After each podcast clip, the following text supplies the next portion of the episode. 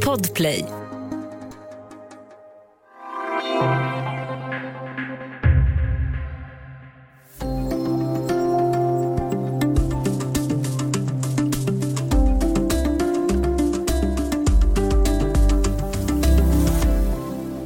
Barn från 12 år och uppåt ska få vaccin också i Sverige, har Folkhälsomyndigheten och regeringen meddelat. Sprutorna ska börja sättas efter höstlovet. Hur väger myndigheterna nytta mot risk med covid-19-vaccinet? Välkommen till Studio DN. Jag heter Sanna Thorén Björling.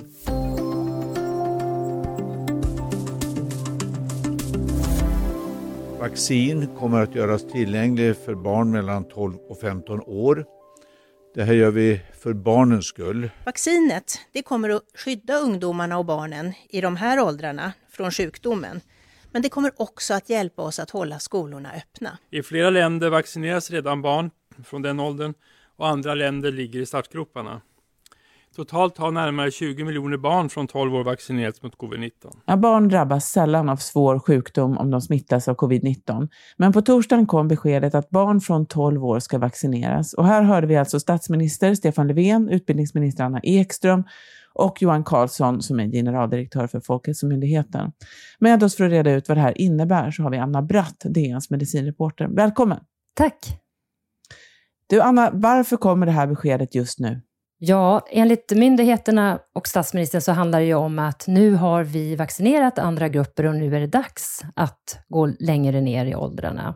En rad andra länder har ju vaccinerat unga barn och unga i den här åldern i flera månader. Eh, varför väntade Sverige? Det som Folkhälsomyndigheten har sagt under den här tiden är att Eh, man väntar på att se, få in mer data, man låter andra länder gå före.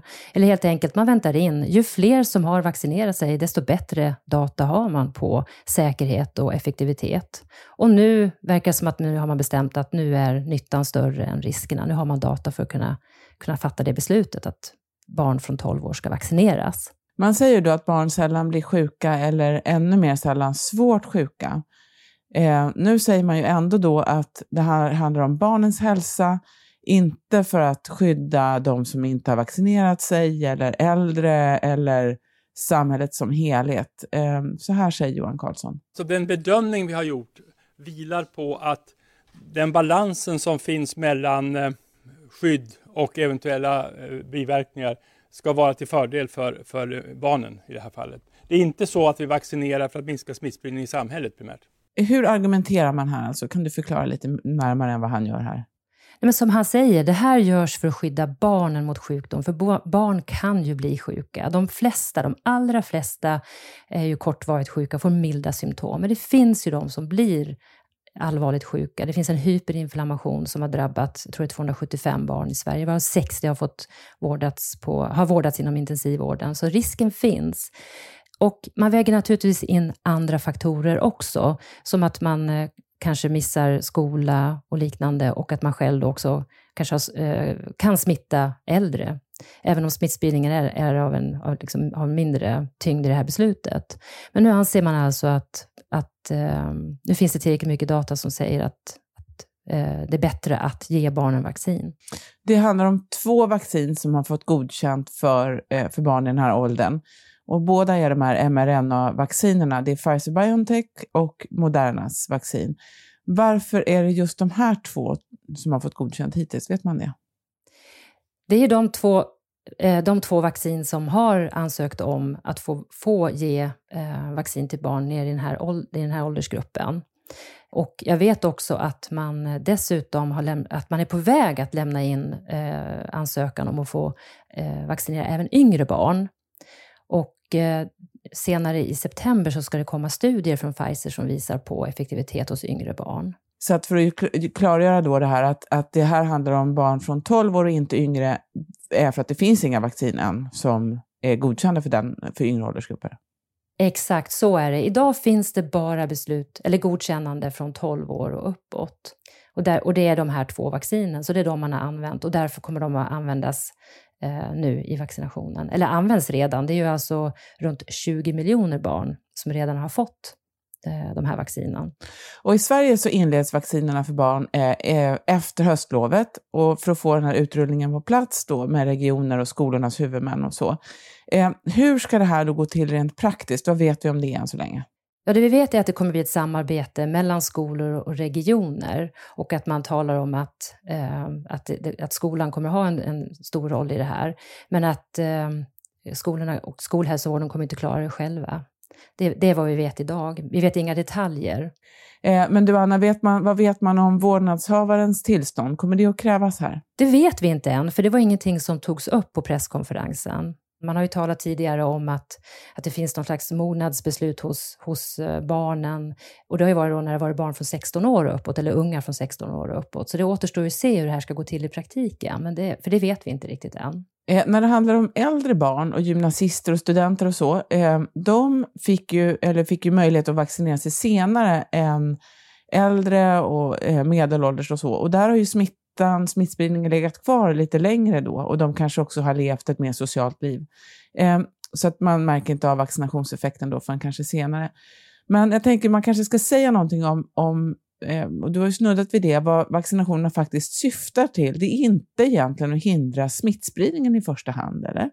Nej, det är för att man vet helt enkelt inte hur stor effekt vaccinationen kommer, av barn kommer att ha på smittspridningen. Man, man är lite osä, det är lite osäkert hur stor effekt det får. Det är väl så att man vill inte ha de här så kallade vita fläckarna heller i åldersgrupper, utan man vill väl försöka täppa till hål. Men nej, myndigheten hävdar att det handlar om att skydda barnen i första hand, inte för att eh, trycka ner smittan. Och även om man blir smittad så blir man ju alltså inte sjuk om man är vaccinerad? Nej, man, får, man kan få milda symptom. Det, alltså det skyddar ju mot sjukhusvård kan man säga, alltså mot svår sjukdom och död. Det är det det skyddar mot. Vi ska alldeles strax prata mer om vaccinationerna för unga och vilka biverkningarna kan vara.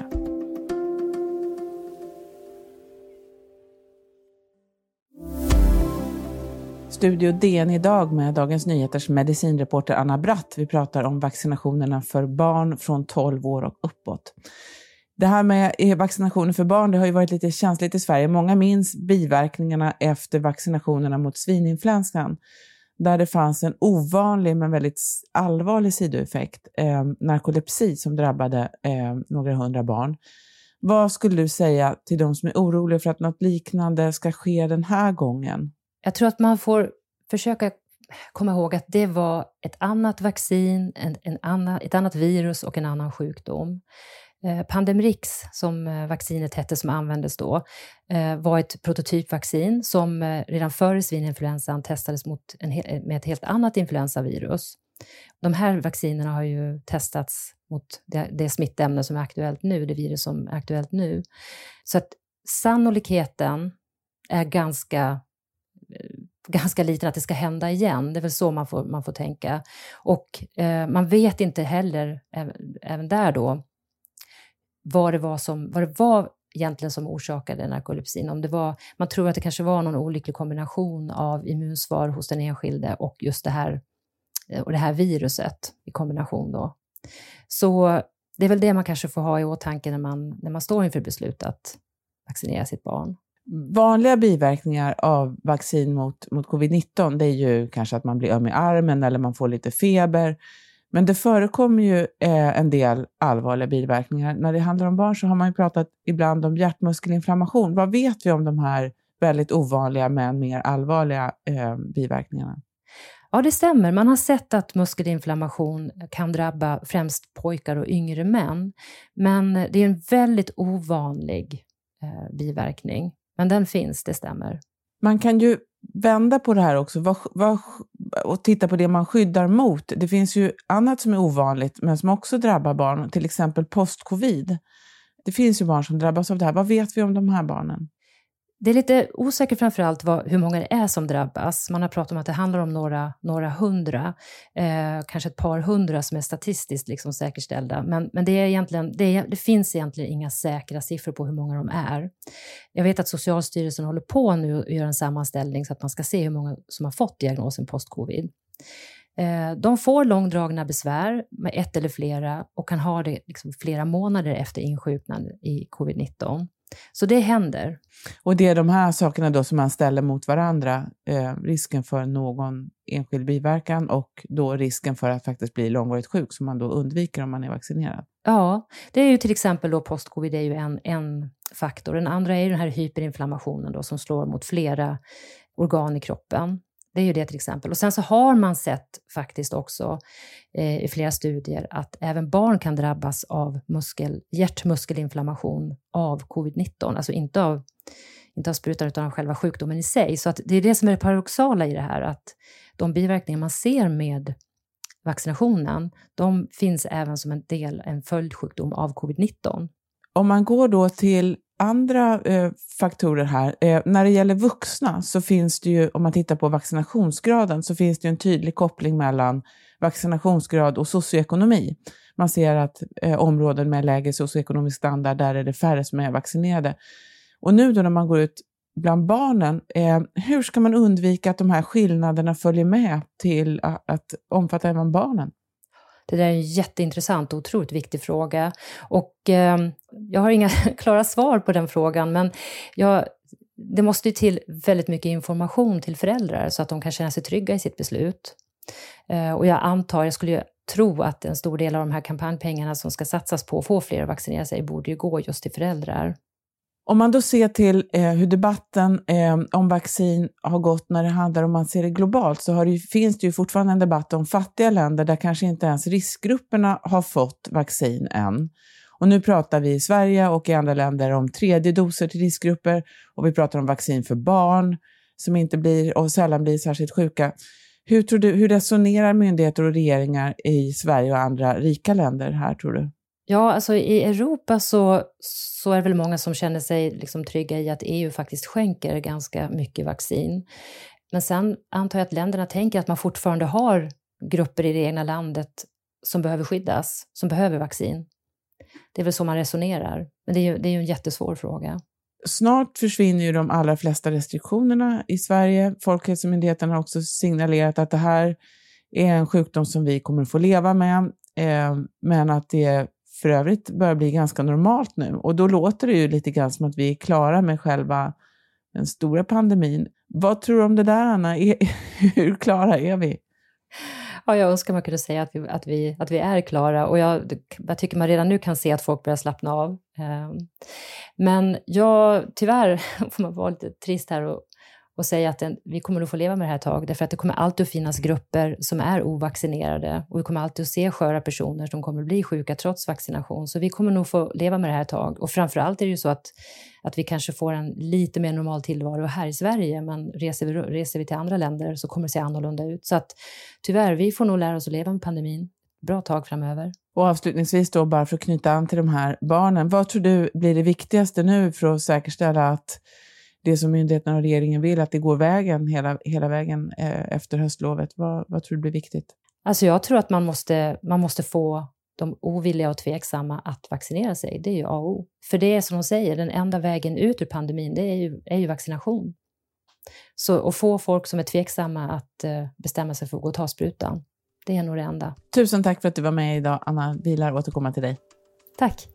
Om du vill kontakta oss på Studio DN så går det bra att mejla till studiodn dn.se. Studio DN görs för Podplay av producent Sabina Marmelaka, ljudtekniker Patrik Miesenberger och tekniker Jonas Lindskog, Bauer Media. Jag heter Sanna Thorén Björling.